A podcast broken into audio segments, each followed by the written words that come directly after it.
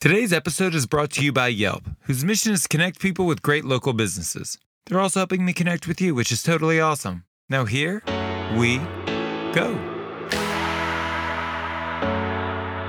You're not alone. We are all dealing with this and we are all concerned and we are all scared.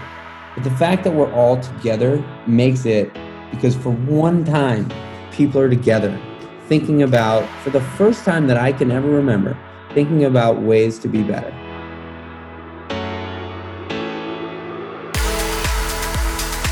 Welcome to Full Comp, a show offering insight into the future of the hospitality industry, featuring restaurateurs, thought leaders, and innovators. Served up on the house.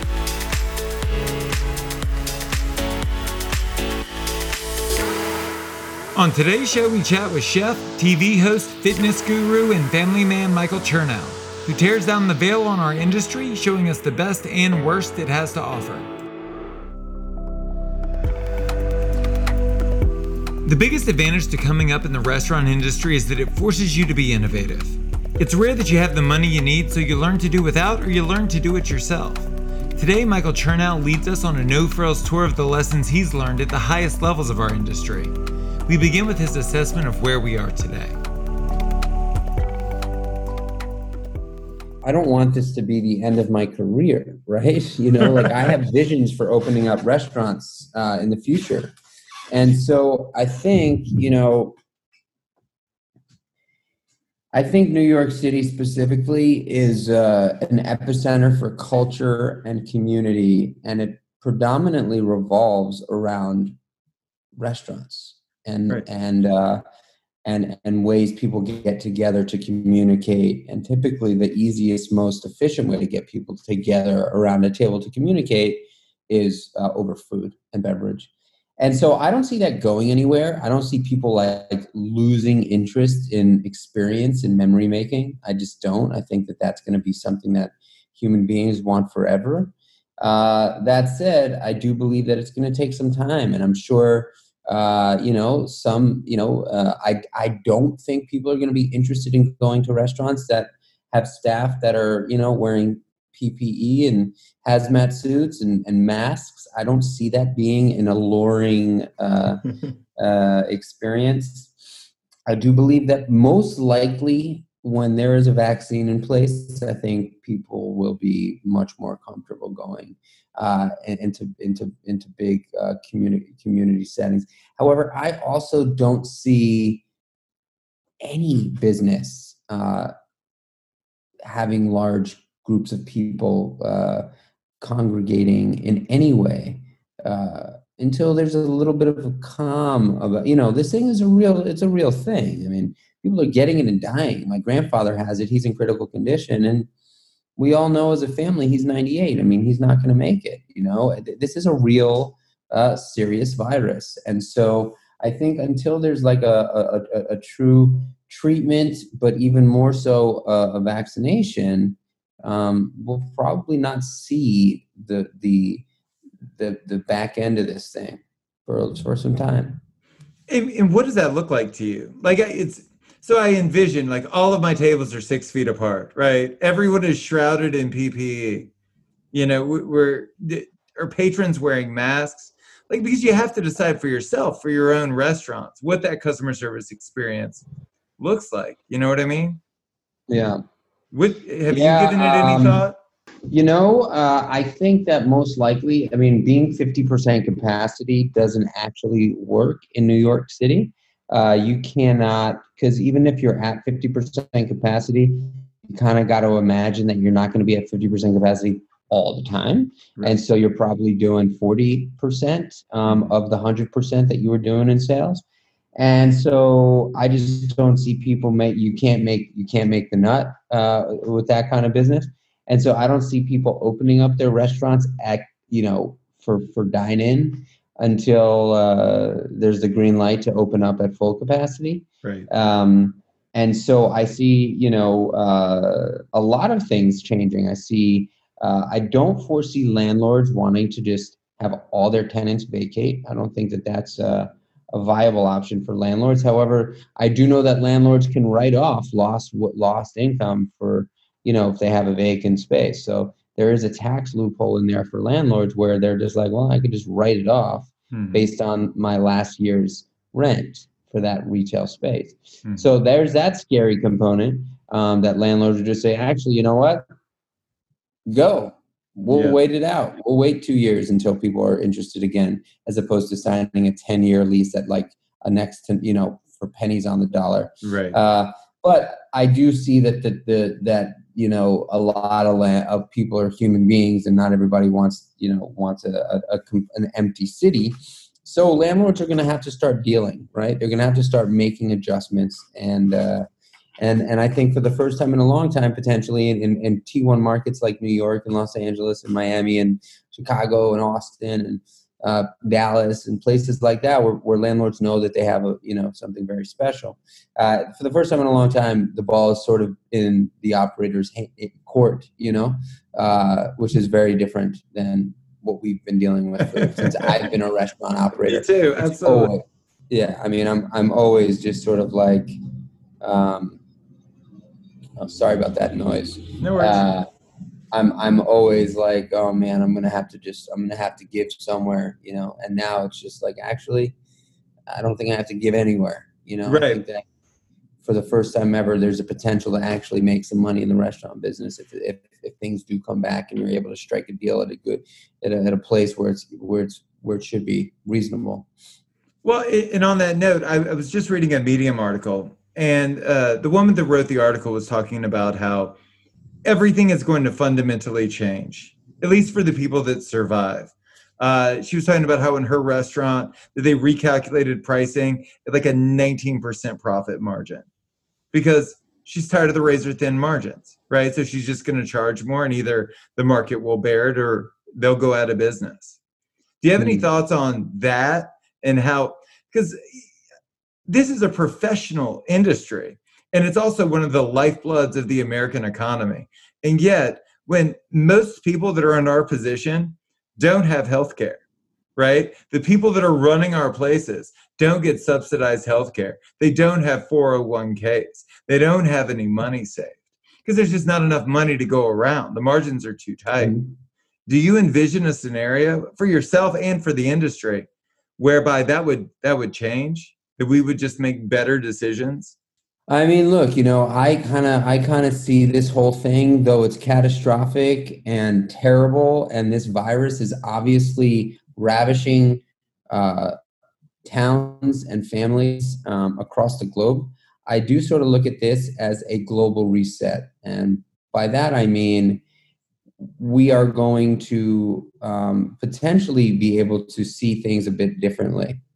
Uh, and um, you know, I, in my heart of hearts, I would love to say that you know everything's going to change. Uh, I don't believe that's the case, right? I I, I, I don't believe that um, people are going to start paying more money for food while you know going out. I I don't see that being a thing. Um, I don't see restaurants, you know, standard, you know, the average sort of margin at at at a at a at a sit down restaurant, you know, 10 percent. I don't see that going to twenty percent on average, right? I just I don't see that ever being, you know, because then it wouldn't be the restaurant business, you know, it wouldn't be as hard as it is. Um, it's such a delicate business. So I do think that healthcare is a real concern. Obviously, I think it's always been a real concern. I think the, the amount of people that work within our industry that are not able to afford healthcare, and it's impossible for the for the owners to, to pay for everybody to have healthcare. Uh, because you know the way I like to break it down is, you know, you walk into a retail store like the Gap or something like that, and you know it's a big five, seven, eight, ten thousand square foot store, and there's like three people working in there, right? And so, you know, for a restaurant to operate uh, efficiently, you know, there's like 17 to 25 people in there Yeah. uh, at, at, at, at all times. And, you know, 25% of those people are, are on salary, high salaries. And the other, the other percentage of those people are uh, getting paid an hourly rate, rate. And most of those hourly people are not open to working in places that aren't going to give them at least five to ten hours of overtime. Right. So, it, it, you know, that that's what makes our business so tough. Uh, and and and I can guarantee that food cost is not coming down, right? Like it's if anything, it's going up. For sure. Right now, it's going up, way up, because there's just not as much happening, Mm-hmm. um, and there's a lot of you know places that are just not able to function. Um, so, you know, man, I'm having a really hard time figuring out. I, I don't want to project what I, you know, I I am a glass half full guy all the time. Um, you know, uh, if I didn't have to open up another chain of restaurants in my career, I would actually be okay with that. Um, I've had a real look at my life, my career, and uh, you know, especially in this time, and I've been able to sit back and say, you know, the last two concepts that I've opened, I've I've I've I've, I've loved with all of my heart. Um, but I did notice that, you know, after the first one, I spent a lot of my time as a project manager building the subsequent restaurants. hmm I was I was a construction manager for the most part. I was managing people building restaurants, and I was not spending my time managing the staff within the restaurants because I was so focused on growing this business, Right. which I don't think is a great place for me to be. I think I'd probably be more successful if I opened up a restaurant every three to five years as opposed to a new restaurant concept every three to five years. Mhm. So that's the way I'm sort of looking at it, trying to figure out how to how to be better on a daily basis. Maybe just have one restaurant for a while, uh, and really focus on making that one restaurant unbelievable. Um, and then, you know, in my 40s, I could figure out uh, how many more restaurants I want to do. right? I, I was listening to a uh, a podcast you were a guest on, and you said something really interesting, and I wanted to bring it up here. You said, so I guess to start, fitness has always been central to who I am as a person. I've always been super passionate about it. I know you are too, which is actually a rarity in the industry. But you said that people will ask you, "Hey, man, how'd you get in such great shape?" And you were like, "It's not that fucking hard, right? I eat right, and I wake up early, and I work out every day." um, and that was that's the secret of success right it's just about making the right choices and consistency but Yeah. putting the work in is 90% of, of the value that you get out of working out uh, but that's not true in business right? Like if, if just working hard was enough to get you there then there would be way more successful people out there. But there's a luck there's timing and most importantly it's just about making the right decisions. Um, and you're a really successful guy so you've obviously put in the work but you've also made a lot of really good decisions. Um, can you think of any off the top of your head that are just like man like that was that was a pivotal choice that i made that worked out incredibly well. I can tell you one I just made. i would love to uh, hear it. that was a lot of luck and and uh you know i so so basically the way i've i've sort of thought about my career is i've been working i mean i've never had a job in any other industry and i started working in restaurants when i was i had just turned 13 so for the last 27 years this is all i've known um and uh you know um I I have operated restaurants as a technician, as a manager, as an owner. I know the ins and outs of what it takes to open a restaurant, launch a business, run the business, all the aspects of running the business. So I'm not like a fan of all the different elements, but I know where I I know where I stand, um, and I know where I'm I'm best suited. Uh, so I've always said, you know, I love creating the businesses. Um, I love developing them. And so I'm probably going to launch, you know, somewhere between three and five brands within the restaurant space throughout my career and tenure in the industry as an operator. Uh, and Meatball Shop, I, I founded with Daniel Holzman. We built it together for four four years. I, I knew that I wanted to do something else. I knew that I wanted to get creative again. So I sold my equity, or the, the, the large majority of my equity, to my partners at the Meatball Shop and then I created Seamore's. Built Seamore's, took on a partner about a year and a half in. uh, four years into Seamore's, I knew that it was time for me to take um, start making a, a, a plan to exit so I can create again. And in November um, of 2019, I sold the majority of my equity at Seamore's, and that decision obviously was a very good decision considering where we are today right? Uh, had i not done that i would be a lot more stressed out than i am right now sitting here with you. Mm-hmm. um, that said i don't know if that was like you know i I, I believe you know I've I've learned a lot over the years, and um, and uh, and I learn and I'm still learning on a daily basis. And if I'm not learning, I'm not growing. And if I'm not growing, I'm dying. So I am like I love to learn. And some people have said things to me over the years that's you know like oh you got to take it to the finish line and you got to you know like the greatest brand and and a lot of other people have said to me man as an entrepreneur especially in the world of food and beverage you can take equity uh, off the table take as much as you can and do it whenever you can. Do not be an egotistical, prideful CEO, uh, founder that is just going to think that their business is worth so much more money than, you know, uh, everybody thinks I'm a, I'm a billionaire. Like literally, like they're just like, oh my God, the guy's got this restaurant and that restaurant. He's got to be rich. And I'm like, do you realize that you don't make money in the restaurant business? Right. You know, it's just it's it's a tough business. So like any opportunity I get to sell a piece of, of, of equity that of a company that I created value in, mm-hmm. I take it. And I took it in November. And so that that was a really great decision. I did the same thing with the meatball shop. That was a really great decision. I'm sitting in a house, you know, two hours out of New York City that I bought after I sold equity at the meatball shop.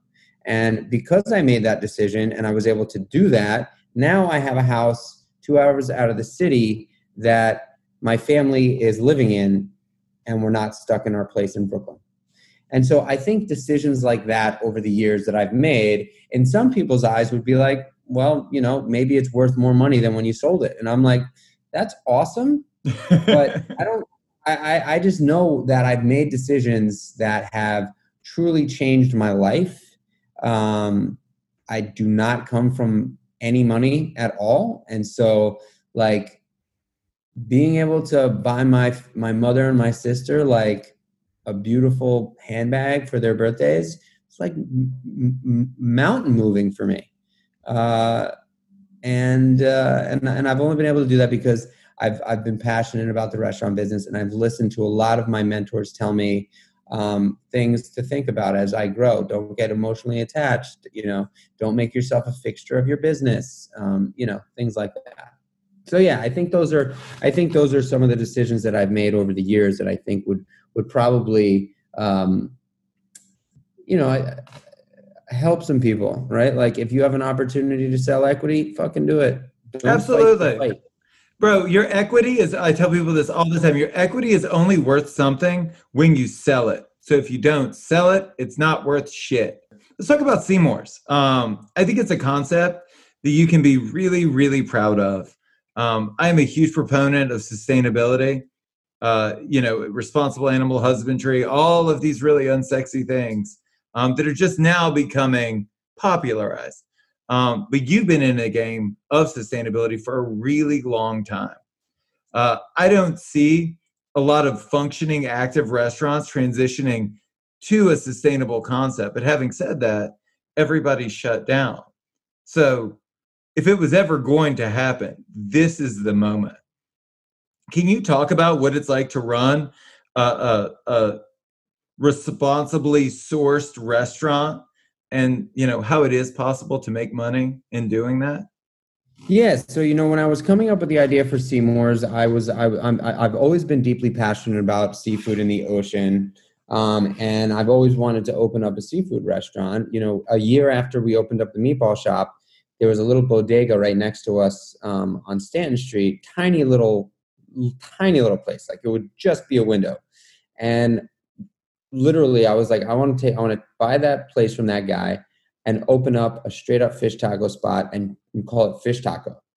all I wanted to do is like, boom, right next to the meatball shop, you can also get a good fish taco. And so that's when the seed was planted for me nine and a half years ago. When I was ready to move on from the meatball shop, uh, you know, in terms of my day to day ownership, I started to really sort of due diligence on the ocean and what it would look like to open up a seafood restaurant. And the more I researched, the more I learned that the ocean is not in a great place. And um, I know that the United States is is really sort of working hard on trying to figure out the best practices for all the fisheries here, and we're doing a pretty damn good job. But globally, it's a it's in bad shape, bit bad, really bad shape. And so I, as I was doing the, the research, I, I was I was looking at um, I was lifting up rocks and trying to figure out like how can I do this responsibly, right? Like, or should I, or can I even do it responsibly? Is it right for me to open up a seafood restaurant? And then I started looking at uh, the the fish that I grew up catching because I grew up fishing. On Sundays, it was tradition. Myself and a bunch of kids from my sports team uh, would get on a school bus at five o'clock in the morning, and our coach would drive out to Captree or Freeport, Long Island, and take us all fishing on the party boats. And I, I just did it every Sunday for years growing up. And so that's where fishing really became a passion of mine. And so I started looking at porgy and bluefish and blackfish and monkfish and tilefish and uh, you know, a lot of the the pollocks and the haddocks and the hakes and the skate, all the fish that nobody knows anything about but swims abundantly. They were all completely sustainable. I know that they're delicious because I've been eating them for many, many years. They're underutilized and incredibly underpriced because nobody's putting them on menus. Mm-hmm. And so not only was it an environmentally responsible decision I was making. It was an economically efficient decision I was making because I could buy dogfish for a dollar fifty a pound clean compared to buying halibut for twenty six ninety nine a pound clean. Right. You know what I mean? Oh yeah, and so sure. I was looking at this model and saying, "Holy smokes! Like I could really create a business here um, that is absolutely one hundred percent risky, because I'm going to be trying to sell seafood that nobody knows about, even though they swim as close to home as possible. Um, but on the on the back of the success of the meatball shop and the momentum I had at the time in my career, I felt like I can get people to come in and try it. And I also knew that like what I sell at my restaurants is not really food. I mean, I sell food, of course, and, and beverage, but really, what I sell and what I think I, I, I am known for is creating environments and cultures. Right? Like I created, I, I love creating the culture within the company of the staff, and that ultimately is the expression of what we do. Right? Like people just enjoy working at these restaurants and uh, and so if they, if if the staff loves doing it, man, like you you know that's that's that's crucial. That's the most important piece. They've got to love doing it, and they also got to love the person that they're doing it for. Right. Um, and, that, and I'm not talking about me. I'm talking about like the the guests. They've got to like you know. But I attract a great guest, and so anyway, I thought I could sell bluefish to New York City. I just I was like, I, if there's if there's anybody that can do it, I can do it. Um, mm-hmm. And I had that confidence because I was able to sell meatballs. You know, I was able to make meatballs cool. Uh, and so I, I, put this plan together and I drew up this business model and um, I, I, I, didn't have any partners and um, and I developed all these relationships with all these fishermen that were just like, hell yeah, we'll sell you our fish. You know, like they, you know, they, they, they, they were getting pennies for their fish. Right. 90% of the seafood that is caught in the United States of America is exported. 90%. And 90% of the seafood that we eat in America is imported. It's crazy. it is. The fish that's caught here, the fish that's caught here is literally caught and then packed, shipped overseas to get broken down into fillets, and then sent back here because it's cheaper to have the labor overseas do the do the the, the butchering than it is here. It's just a totally backwards fucking insane system. And so I said, let's stop BSing and uh, let's create a really cool spot that people would love to, to be at. And then we'll give them something that they might not know they want, but once they taste it, they'll actually want. And also, I'll open up a seafood restaurant that's not 75 bucks a head. And so that's what I did. So we're saving the fucking world. Uh, we're not charging people a lot of money, and um, you know, and we're introducing really cool species of food to people that would not have known it any other way.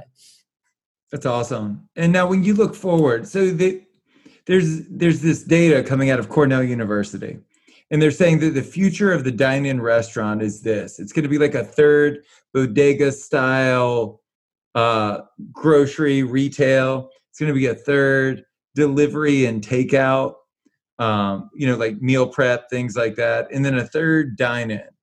As a restaurateur, when you hear that, do you, oh, that's cool. I would try that. Or do you hear that and you're like, no, thank you. That's not what I got into this for. You mean like that is what a, a new restaurant is going to look like? Like That's- it's all three components? Yeah, that's what they're saying. The future of dine-in restaurants are is that it, it would be comprised of three revenue centers. I mean, is that is that a challenge you would even be willing to take on? Yeah, man, I like that idea.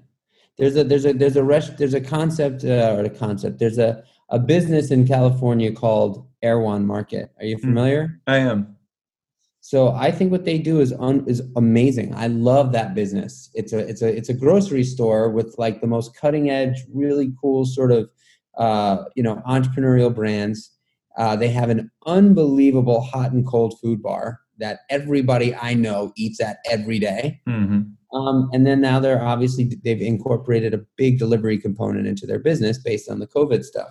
So I think it's a brilliant business. I really like it because, um, you know, labor is so tough. Labor is so so tough, and if you can create an experience for people uh, and a brand that's trustworthy without having to spend, you know, every single one of my restaurants is full service.